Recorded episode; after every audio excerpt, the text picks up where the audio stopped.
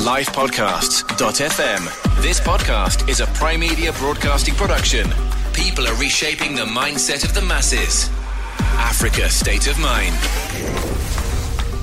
On this episode of Africa State of Mind, we have British Nigerian news anchor at CNN International, Zain Asher. She anchors CNN Newsroom. Zain touched on the ignorance some people have about Africa. I have been asked whether there are cars in Africa.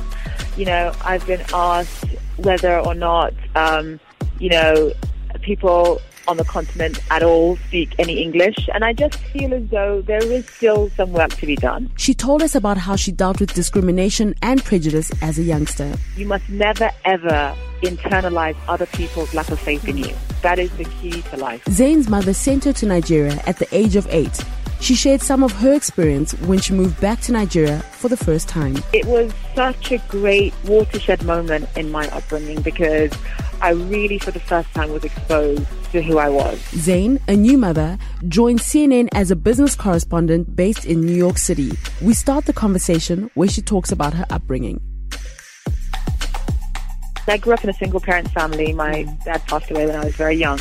And so for my mom, for a long time, she was very keen to expose us to different cultures, different backgrounds, that sort of thing. And obviously, being Igbo, being Nigerian, she didn't want us to just be raised in the Western world and not know who we were. Yeah. Um, so when I was about 10, from 9, 10, um, yes, this was the early 90s, my mom sent me back to live in Nigeria, and she sent me back by myself. So my sister was there already, and and um, she was I think she must have been like four or five years old, and um, we lived with my grandparents, and I probably only saw my mom maybe once in about a year and a half, maybe two years, and but it was such a great um, watershed moment in my upbringing because I really, for the first time, was exposed to who I was, and you know, having experienced being bullied in um, in the UK, having experienced being at times one of the only black people in class, it was the first time where I really could walk into a classroom and see everybody else that looked like me. Um, I had gone through. I remember when I was in the UK. Every Wednesday, we would have swimming lessons. This is when I was in elementary school. We'd have swimming lessons, and I remember entering the swimming pool, and I was the only black girl in the class. And as the minute I put my foot in the water, the other children would scream and cry because they thought that if I entered the pool, the water would turn brown. Oh my gosh. So, yeah, so I, you know, having experienced that um, and not understanding, you know, what was wrong with being different and what was mm. wrong with being of a different faith and, and, and that kind of bullying, being able to go back to Nigeria and understand who I truly was, to be able to look into the mirror and see my soul was just such a transformative part of my life just in terms of confidence and confidence building and, and just knowing my roots. It, it was it was a wonderful mm. thing that my mom did for us. Sure. Before I even get onto just um, you know, obviously the the huge um cultural differences being in Nigeria and being in the UK, I'm really fascinated um by this whole you know, just you experiencing that as a 10 year old, um, or you experiencing that as a young child. And it seems from the way that you describe your mother that she was very much, um, you know, she must have spoken a lot of, uh, you know, she must have been motivating you a lot. What sort of things did she say each time you had to deal, um, with, uh, with that sort of, uh, racism, um, while you were a child? I think one of the things she always would say to us was, um, you know, just it's so important. Like if you if you want to be anyone in this life, or you know, just aside from obviously the usual cliches like believing in yourself, she always said, you must never ever internalize other people's lack of faith in you. That is the key to life. And and so that was something that really stuck with me. And every time it happened and every time I was in a situation like that, that I would remember my mother's words. And it really helped me um, have a bit more self confidence and belief. And I and I feel as though just with um, you know, my mother experienced it too, right? So she came to the UK um, with my dad in the 70s, and she also experienced difficulties when it when it when it came to you know being you know racism and that sort of thing in the UK. And so, just as a family, it made us a lot closer because we had each other. Mm. Um, but the real turning point was my mum just trying to expose us to different backgrounds and different cultures and that sort of thing, and, and just teaching us to really believe in ourselves. And also, when you don't really have that many friends when you're growing up, um, it means you have more time to put into your studies. Yes, yeah. and that's what my mum really honed. I mean, she really honed in on that. Just I have a typical strict Nigerian mother, and that's what she was focused on a lot of the times when we were growing up. And also, um, while you were in the UK, how did she, um, how did her and your dad, and I'm sorry because I know you said that he did pass away, um, but how did they keep you and your, your, your siblings connected to the continent? If for lack of, you know, was it through food? Was it, um, were they speaking the language a bit? And you know, just like what was that like? Because I'm Ugandan, and I know that when I visit people in the UK, or even you know when I'm with Ugandans in South Africa, it's like everybody's having a talk, party, people are speaking the language, we're kneeling when we're greeting. And then the minute I walk out of that environment, I have to switch gears into being, you know, kind of acclimatizing into the society that I'm in. So how did you balance Ah, almost yeah. being in two worlds? Yeah, so my dad passed away when I was five.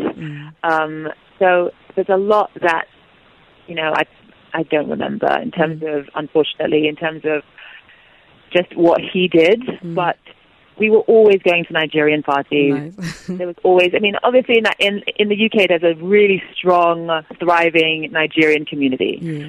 And so, you know, they have these what what my mom used to call these Enugu State Women's Association, where people from Enugu State, which is where we're from, we're from the eastern part of Nigeria, would meet once a week, and they would throw these parties, and your kids would get to know their kids, and then also, you know, on in terms of food, it was always plantain, ogbono soup, egusi soup, yam, rice, akara, pap. I mean, that's all we ate. I mean, my mom never really cooked Western food apart from maybe for breakfast, but other than that, it was all Nigerian settled. stews and sort of. Yeah, yeah, exactly. And then yeah, she spoke she spoke Igbo, mostly between her and my dad. But when I when my sister and I left to live in Enugu, we ended up speaking the language as well. So my sister and I. I have to say that my Igbo, I'm so embarrassed, is not as good as it was when I was 10 because I lived there and it was p- pretty much perfect. I can understand everything and I speak a little bit. There's actually a clip on YouTube of me speaking Igbo and I, ha- I had to I have to sprinkle it with English now and again because a lot of it is completely forgotten. But um, but after living there for a couple of years, I really I learned the language, so I'm very proud of that. So it's still in me. I think that um, your story is actually so similar to many um, Africans across the board, whether they've you know they've moved from one part of the continent to another, or you know off the continent. There's always this whole thing of like, oh my gosh, how do I stay you know connected? Or that whole idea, like with me with my Luganda, when I'm in Uganda, it's perfect. If you call me when I'm out of Uganda, I'm talking, and my father's like, you do remember you're not Nigerian. I'm like, ah, Daddy, I know. It's like, you know. So I think it, it is something that uh, quite a familiar story, especially when you consider the fact that as Africans, we're literally everywhere. But I think what's so beautiful is, especially Yeah. at this point in history, everybody's embracing the fact that they're African. It's it's just a moment of pride. Why would you? I mean, you know, because you you being based um, in the states, um, do you see the world as seeing Africa almost as the next kind of, you know, the center point, if if I can use that term? Um, I have to say, just being in New York, I, it's mixed. Mm-hmm. Because among certain people who are really well traveled and cultured and enlightened, mm-hmm. I think you're absolutely right. They they understand that Africa is has always been a bright spot, mm-hmm. but it's only now that the world is sort of catching up and and realizing it, and and where they're beginning to sort of celebrate a lot of Nigerian artists, be it um, Lupita, you know, obviously she's in, in the mainstream, and then you have um, Chimamanda Ngozi Adichie, who in, in the United States her books are really loved and admired. But I also have to be honest, I do still spot certain degrees of in, in ignorance as well. Um, You know, I have been asked whether there are cars in Africa. You know, I've been asked whether or not, um, you know, people on the continent at all speak any English. And I just feel as though there is still some work to be done because by and large, the coverage, um, especially written coverage when it comes to Africa, is negative because that's what people are used to. That is what sells. And um, I think we need to really reinforce the positive stories that are told. I think mm. that you know, obviously I work for CNN, but one thing I will say, even if I didn't work for CNN, I will say that CNN has done a really good job of using its feature programming to highlight the positive stories out of Africa, yeah. it Inside Africa, be it African Voices. I don't see that much of that in other media outlets that are non-African. I mean, obviously the BBC does as well, mm-hmm. um, so I do commend them. But but by and large, the, there's a, there's still some degree there's there are still some sparks of ignorance mm-hmm. out there when it comes to the continent. So there is still work to be done. I don't want people to think, oh, you know, we've done it. We've we've shown that we are, um, you know, a continent of of sort of thriving, hardworking young people that are keen to get ahead and, and, and keen to put ourselves to work. I mean, um, there are plenty of people who really don't know that much about the continent, and what they do know is actually negative. So I think that it's still important that we roll up our sleeves and still continue to do the work. Um, and Zain, also in your in your TED talk, you mentioned something about the about um, specializing. So and the whole um, art of preparing before the opportunity even arises, which I thought was just something I'd also like to kind of engage with you with, simply because. Um, I think on one hand, obviously we sit in a place where everybody's so excited about the future and everybody's, you know, they really think that everything is going to start happening. But on the other hand, I do to a degree feel that people on, you know, in general, there's not everybody kind of waits for the opportunity to arise and then to start doing the work. Um, just in case people haven't actually heard you narrate um, that part of your preparation and getting into CNN, um, would you be able to share that with uh, the listeners? Oh, yeah, absolutely. So it's a fundamental belief that, you know, I've always had. I learned it from my brother, but also from my mother as well.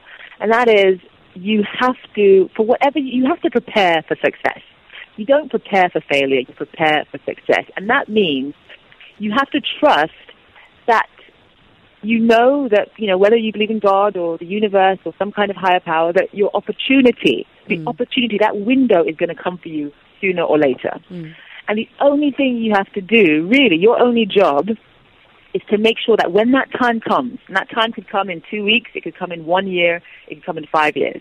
When that time comes, you are 100% ready for it. Mm. And so, you know, what I've learned from other people really is that oftentimes they don't necessarily have faith that that opportunity is going to come. Mm. So they don't bother preparing. Mm. And then if the opportunity does come, they don't have enough time to prepare. Yeah. They don't, they haven't put in all the, you know, because you can't, I mean, it's hard to sort of scramble and prepare overnight.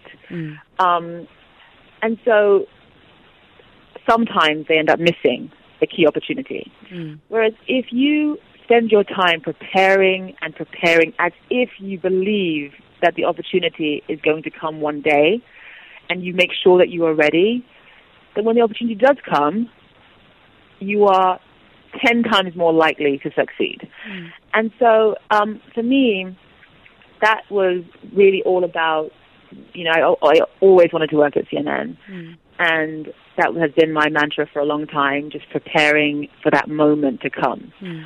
And um, when it came to getting into CNN, I knew that I would have a better chance if I specialized in something. I mean, I'd, I'd studied, you know, all the different anchors and news presenters at CNN, and I knew that every single person had, who had made it, it I think, who had made it into CNN in a relatively short amount of time usually had some kind of specialty. So it was either business news or they specialized in politics. I mean, if you just do general news, unfortunately, a lot of people yeah. can do that. So there's no real way of you being able to stand out. So I thought to myself, okay, listen, I, I'm not, um, I'm not, you know, I didn't grow up in the United States, so in terms of U.S. politics, that's something that might take a lot of work to really understand. Mm. But with business news, which is universal, doesn't matter where you grow up, that is something that a I, I did um, a little bit. Um, you know, as a teenager, I studied economics at A level, so I under, I had a, the real sort of basics laid out for me. It's something that I've always been interested in. So I thought, okay, if one day I get an opportunity at CNN, how can I make sure that I'm ready? If one day I get a job interview, what can I do now this was in um, 2011 or 2010, 2011ish. What can I do to be ready? And so um, at that time, I was working as a freelance um, reporter at this tiny little news station called News 12. And during my spare time, I spent all of my time studying and learning business news. I would go to the library constantly. I wouldn't, I mean, you can't, you won't, you won't find me in a club or a bar now anyway, but back then, definitely not. Yeah. I was always either at home, in the library, just studying, because I knew that if that opportunity came, I couldn't let myself down by missing it. Mm. So I studied, and then I and then I applied for a, a, a job to work as a um, print reporter at this this tiny magazine, Money Magazine. It's not that tiny, but um, it's not it's not it's definitely not international. And so I thought that by all of that, if an opportunity came to me, I would be ready because through the magazine I was learning as I was reporting. I already had TV experience working for News 12, and then in my spare time I was studying constantly in all the business news that was sort of TV-friendly business news. Um, and so one day, to cut a long story short, I happened to meet an executive at CNN, and he it turned out by pure chance that he worked in the business unit at CNN, and he mm. was looking for a reporter. And so when it came time for the interview and the screen test, you know, he felt so guilty because he was like, you know, we're going to bring you in for a screen test at CNN, and I'm really sorry that I don't have that much time to, you know, we, we need, we're looking for someone right away. I don't have much time to sort of wait. Would you be able to come in? I think it was like one or two weeks he gave me, Yeah. and he felt bad because it's not that much time to prepare for for what a lot of people would be the biggest screen test of your life. But I felt great because I knew that I'd been preparing for years for that moment, hmm. and I believe that you know not to not to sort of I mean. You know, I don't know how spiritual the audience is, but I, hmm. I absolutely believe that there is good karma in hard work. Yeah. I believe that if you work towards something and you, you let the universe know that you're working towards it before you even get the opportunity, that is a dramatic act of faith. Hmm. And the more you show acts of faith, the more the universe, God, whatever you believe in, hmm. says, ah, this person deserves a blessing because hmm. they are showing faith. It's, it's only blind faith that somebody would go to the library like every day Yeah. and work towards an opportunity that they don't even know is coming. That's an act of faith, and I think that the higher power out there really does respect that. So, yeah, I, I I mean, I think one of the I love I love so many things about just the your commitment and your your blind faith. I think the blind faith is so important, um, because that's all you have, you know, more often than not, um, and just your your consistent, you know, you consistently just reading and teaching yourself and ensuring that you became the best in the with what you had. It just reminds me of you know I, I feel that sometimes people that sometimes we forget that when it comes to excellence or greatness or success or just achieving your life goals whatever the case may be it's it's made in those little steps. It's those day to day mundane. Oh my gosh, this is boring. I'm tired. I don't want to do it.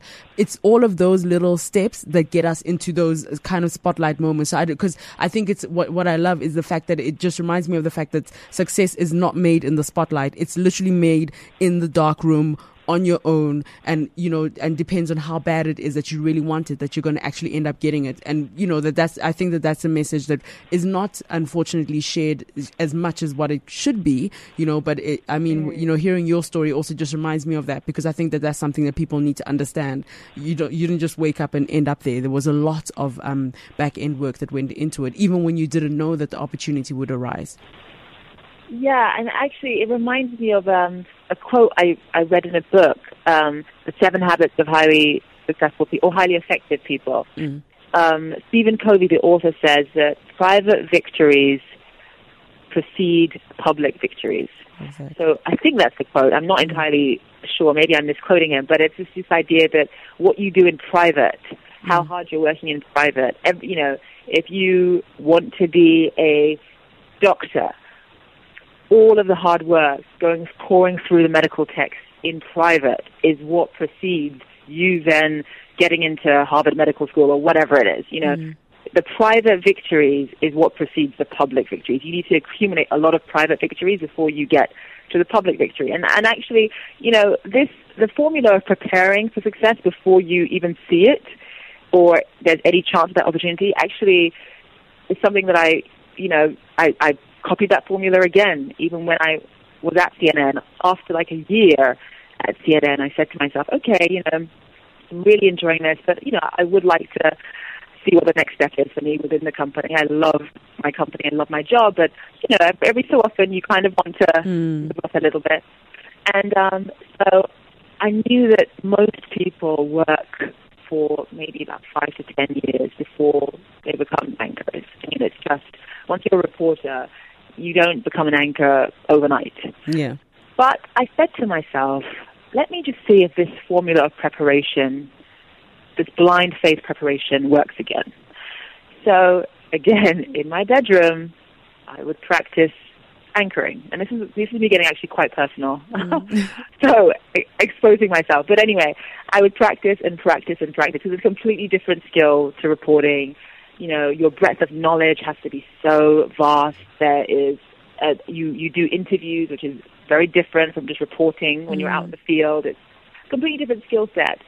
And I just thought maybe there'll be one day where you know um, there's a there's a situation where they're down an anchor, and you know someone's had to cancel last minute, and you know I'm the only person that's available, and they'll give me a shot. Maybe, maybe. Mm. And so just on, I was single at that time, so that's why I had all the time. You're like, it's changed now. definitely. When you have a baby and you're married, it's definitely different. Yeah. But um, so I would just spend my time in my bedroom practicing and practicing. And there was a talent coach within CNN that I came up to him and I said, "Listen, um, you know, can you help me practice?" And and he said, "You know, you're not an anchor. Why would you need to practice?" And I said, "Oh, but, you know, I just just in case one day my time comes, I just really want to make sure I have the skills."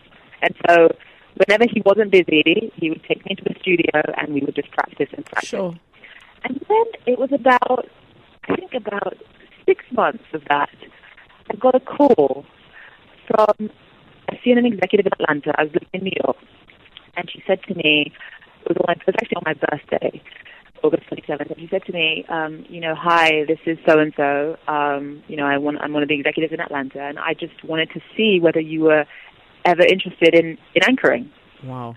And I was like, uh, oh my goodness, yes. And she said, would you be willing to move to our headquarters in Atlanta if you get the job? If you, um, you know, we bring you an audition and, and, and you get the job, would you be willing to move? I said, absolutely. And, and it turned out that CNN had extended their overnight programming. They didn't really have overnight programming before that point, and they were looking for young, new people to audition for a job.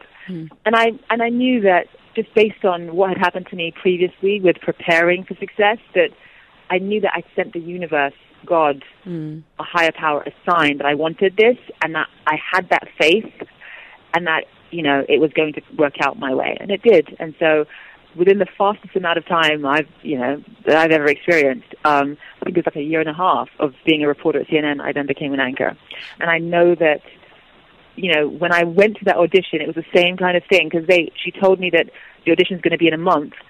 And then she called me and said, oh, no, no, I'm really sorry. We're going to have to fly you out to Atlanta in a week. We need to find someone right, right away. And she again apologized and I'm so sorry. I know you haven't had time to prepare.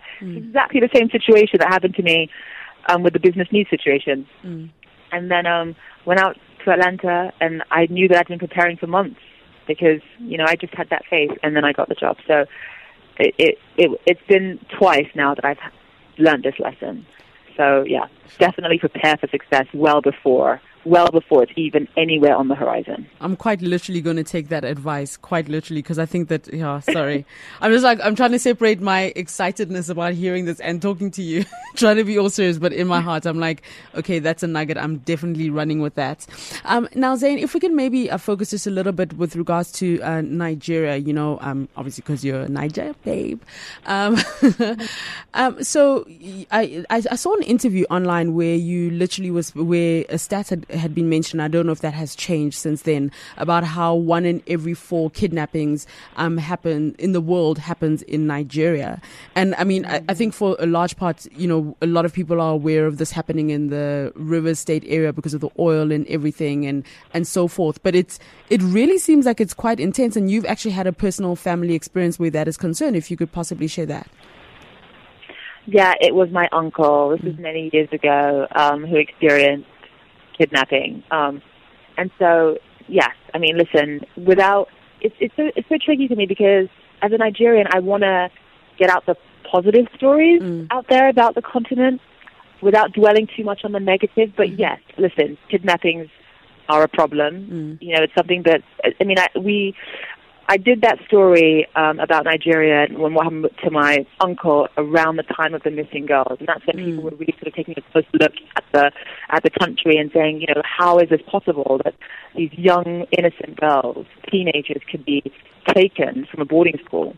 Um, and that wasn't the first time. That may have been the, the most sort of publicized mass kidnapping on the continent, but that by all means was not the first, and it was not the last. Mm. And so, for me, it was it, it was such a difficult situation because it was um, something that was very personal, and it, it I needed to address that personal aspect of what could have happened to my uncle. Fortunately, he was released, but mm. you know the fact that he was kidnapped, and also having to report on the missing girls and, and figure out why my country allowed this to happen and why did it take international pressure, mm. pressure from the United States and the UK to really shine a spotlight on this within the country. So, I mean, listen, Nigeria, beautiful country, um, will always be my home. I don't just mean my home because that's where my parents are from. Mm. It's my home just in terms of where my soul feels at peace. Oh, I love my country 100%. Um, but there are issues that need to be worked on, especially when it comes to security and especially when it comes to mm. um, the security of not just people who are, who are from there, but also foreigners as well. And so I hope that, obviously, you know, Buhari's been re-elected, um, and I hope that that's one thing that, that he does continue to address. Mm. I mean, I, I, you know, I the, one of the things that you said that um, kind of stood out um, in, in your previous answer was about wanting to get as many positive stories out about Nigeria and the continent as possible. And I really, I really think that that's so good because it's so much easier. I think in general, it's so easy to speak negative and people will kind of, you know, gravitate towards the negative news and the bad headline and the bad story. But I feel that within the continent, you know, they, perhaps they aren't enough good stories of um, great innovation, um, you know, and that sort of thing, and just you know, with elections going well and so forth, that is not highlighted enough. Um, I think that within the continent, we don't, we don't, those conversations don't happen often enough. It's always gearing towards what went wrong versus what is going right, and then sometimes we also seem to forget that around the world, you know, Nigeria may have its problems, um, you know, but if you compare it perhaps to what's going on in America with the whole gun control situation and the amount of children being killed, which one is worse? It's almost like every country kind of has their thing, but it's it's about hoping that situations will kind of, you know, will work out and the people who are in power will kind of do the mindful thing to ensure that people's lives are saved pretty much. Yeah, I mean, you're right. Um, you know, every country has has their own issues and issues to contend with. I think that if I was going to suggest one thing, though, it would be just um, see, I, without generalizing, when it comes to 200 million people, I hate generalizations, but I think that when I'm home in Nigeria, what I notice is that a lot of Nigerians celebrate their country, mm. but at the same time, they really uh, you know, are upset and angry about some of the problems as well. So there's, there's always this sort of dual narrative.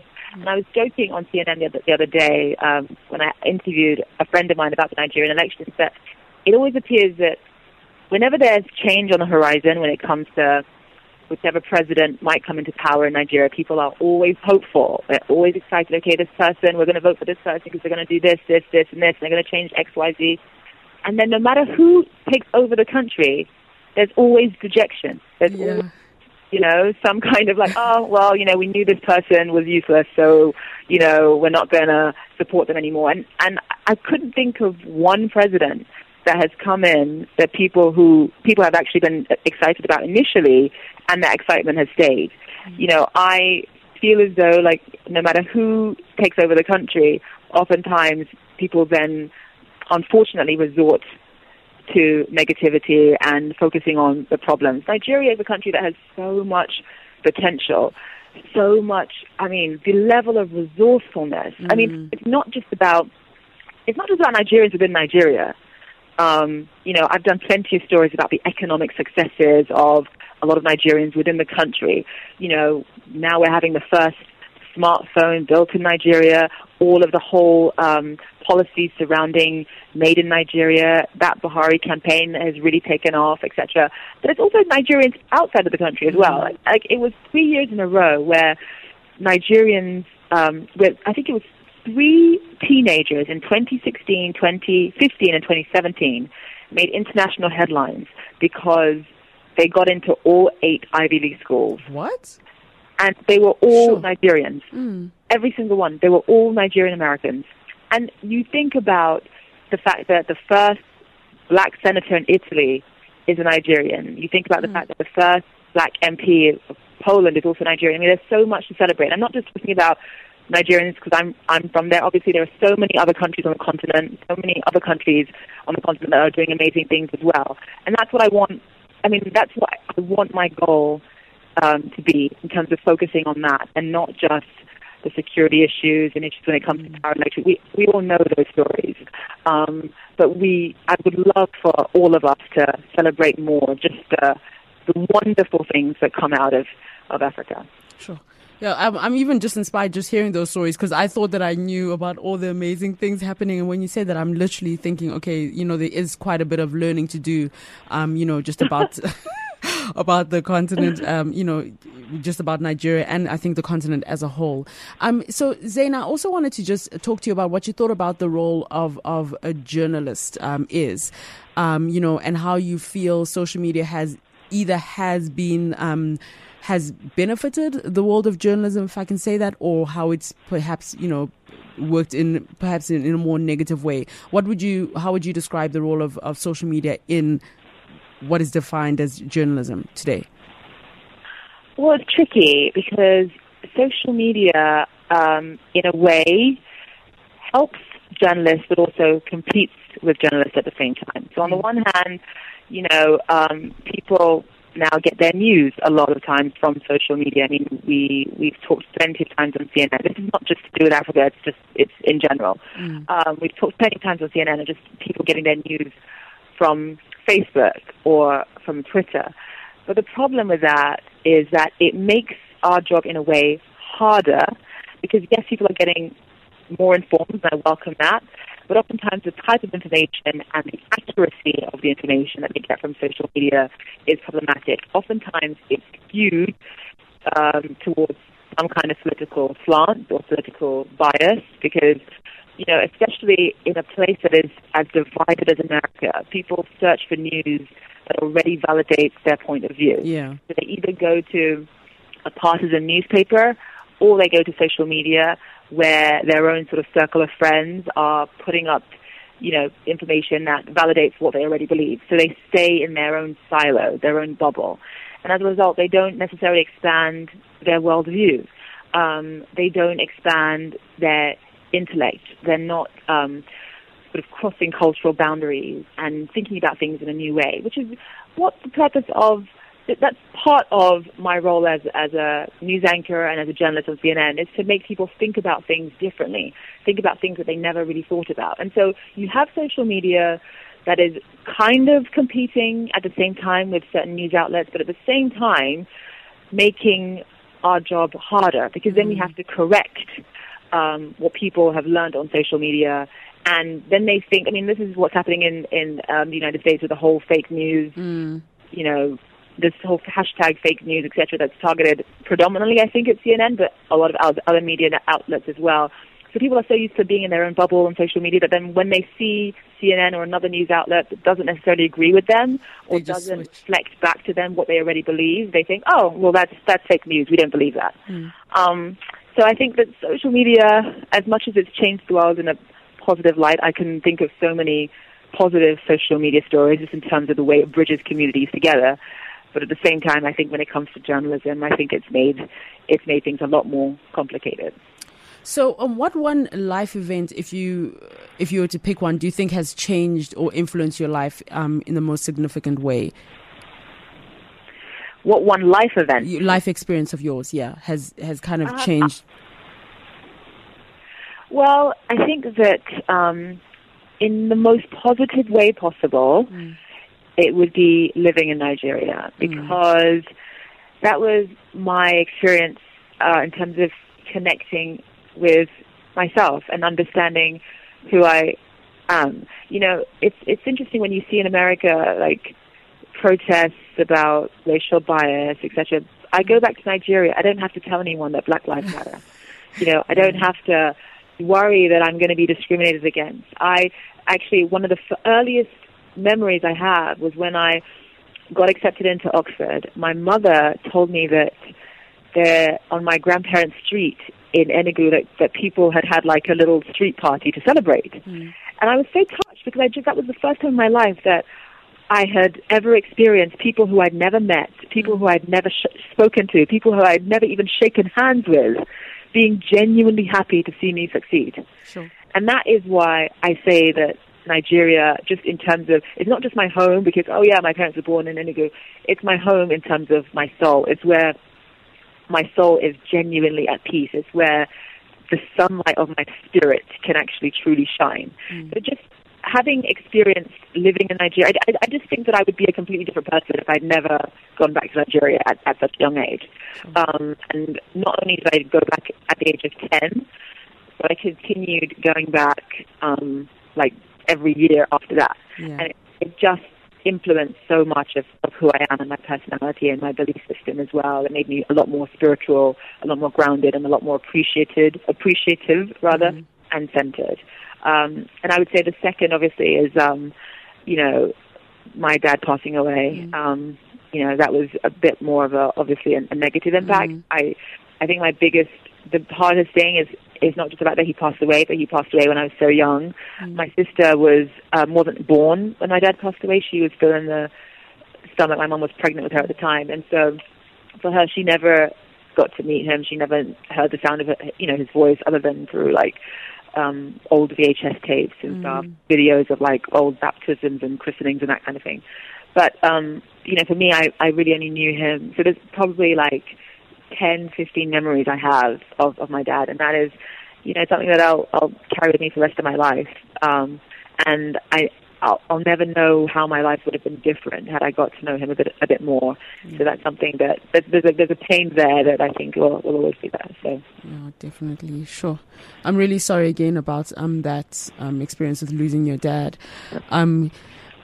So, um, also Africa Day happens every year. I think on the 25th of May. Um, and I think it's similar kind of to what happens in America with Black History Month. Um, but for you, do you think, what do you think about um, months or days and such, you know, about them celebrating particular people? So what, what are your thoughts around Africa Day? Do you think it's something that's of importance um, or not? Or do you, I mean, have you even actually heard of it? Because some people just kind of have not even really heard of it. No, I've heard of it. I think that it is something that's important. I think that it's something that I personally would love to be more involved with, especially um, on on CNN in terms of showcasing the content.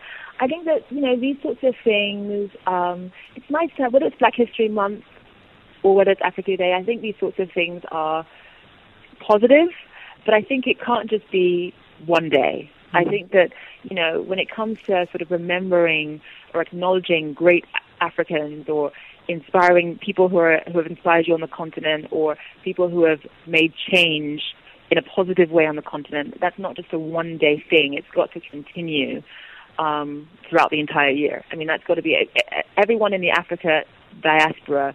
That is our job, especially if we live outside of the continent. Um, we have to make sure that, as I was saying earlier, that that the stories surrounding the continent um, that get showcased on an international stage continue to be positive and uplifting ones, um, which is difficult to do because I think that, you know, I, I notice that people, when you try to share positive stories about Africa, oftentimes people who are not African, their eyes glaze over. Yes. Interested because they can't really relate to it. They don't, that's not the part, that's not the side of Africa that they understand or they're used to.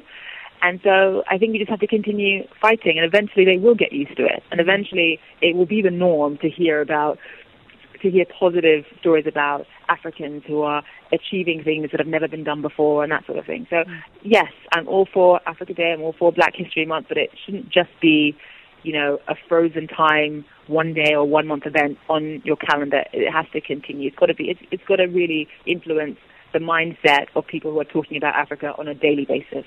Mm. And now you're based in New York, if I'm correct, right? Yes. Okay. So, so the term, uh, so when when I speak about how you, you, New York state of mind, I'm sure that's something that you hear quite often. Um, how would yes. you describe, um, if you if, if you were to, how would you describe what an African state of mind is? I'll, I'll give, I'll I'll just mention something else just of interest and just to see what how you'd engage with this.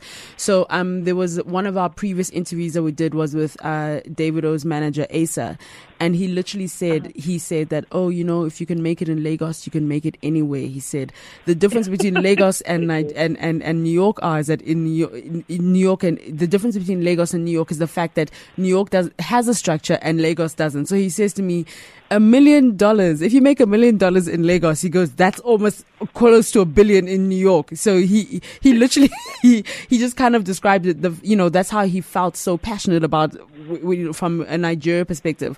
For you, when you think about an African state of mind versus um, perhaps an, uh, you know, uh, an American state of mind or how people just kind of climb up, how would you describe that?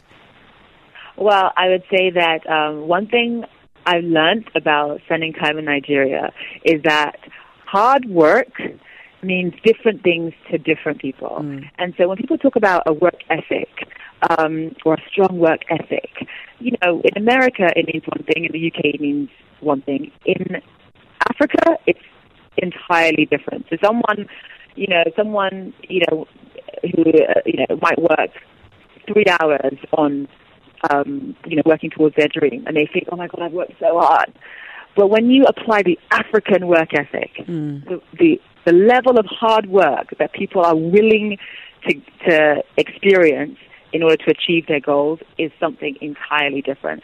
Um, when when I was younger, my mom used to tell us that um, you know, just in terms of making it and working hard and being successful, she used to tell us that we, in order to make it, you had to do, there's 24 hours in a day, and you had to divide your day into three equal parts, right? So eight hours to sleep, eight hours to spend in school, or you know, at, at your job, or you know, at, at the office if you're old enough to have a job.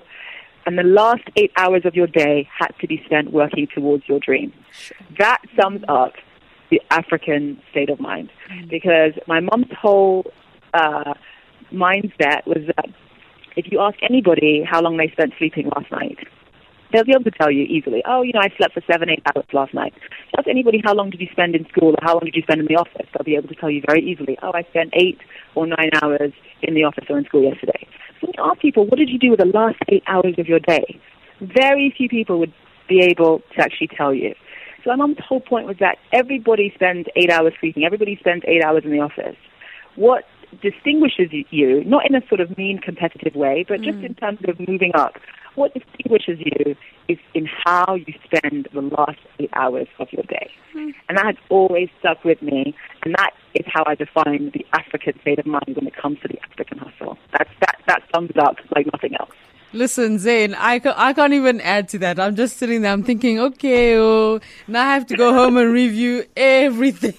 but it's, I literally, you know, like every single time you say something, I keep going quiet because I'm just, I'm, try, you know, I'm soaking everything in and I'm learning and I'm literally taking notes as you're speaking because I think, like, like I said before at the at the beginning of this interview, you really inspire a lot of people just by the way that you are. And and you know, thank you for taking time out to have this conversation with us. And it's so lovely to be able to the way that I thought that you would be is exactly the way that you are. So you you truly are the person that you portray. So that's really amazing. Quick question: Your favorite Naija meal? Your favorite, favorite, favorite? Let's go. Oh, it, it's always going to be ogbono soup. That is where you'll. I mean, I try to keep it classy, classy, but that is where if if I need to lick the bowl, that's that the one. that's that is the one. Ogbono soup. There is nothing like it. Yeah, like it. I'm not. I'm not keen on egusi so much. Um, you know, when I was younger, my siblings and I used to actually to avoid finishing our food when it was egusi, we would take it and we would like shove we shove the gari and egusi into our pockets. So my mom thought oh, that we had finished the food. I know, and we hadn't. But ogbono, that is that is the one for me. So. And then for you, uh, the jollof rice that you like the most. I had to ask the question just because you know I could not, I can't, I, know, I can't leave so it. Funny. I know. So of course Nigeria makes the best jollof rice in the world, right? Of course but but sorry, and just just real quick because obviously, I mean, when, when Richard Quest was in Nigeria and then the minister, Muhammad Lai, I think it was, he, you know, the yep. answer that he gave and everybody was like, no, he was trying to say that jollof rice started in, in Senegal, but Nigeria, it's great and everything. You sitting in the States, what were you thinking when that news first broke? I mean, you must I have mean, been. I, you know, I, I actually watched it live because I was sitting in the studio, I was sitting in Richard's studio just in case his shot went down. Yes. And, um, they would, basically, I would take over the show.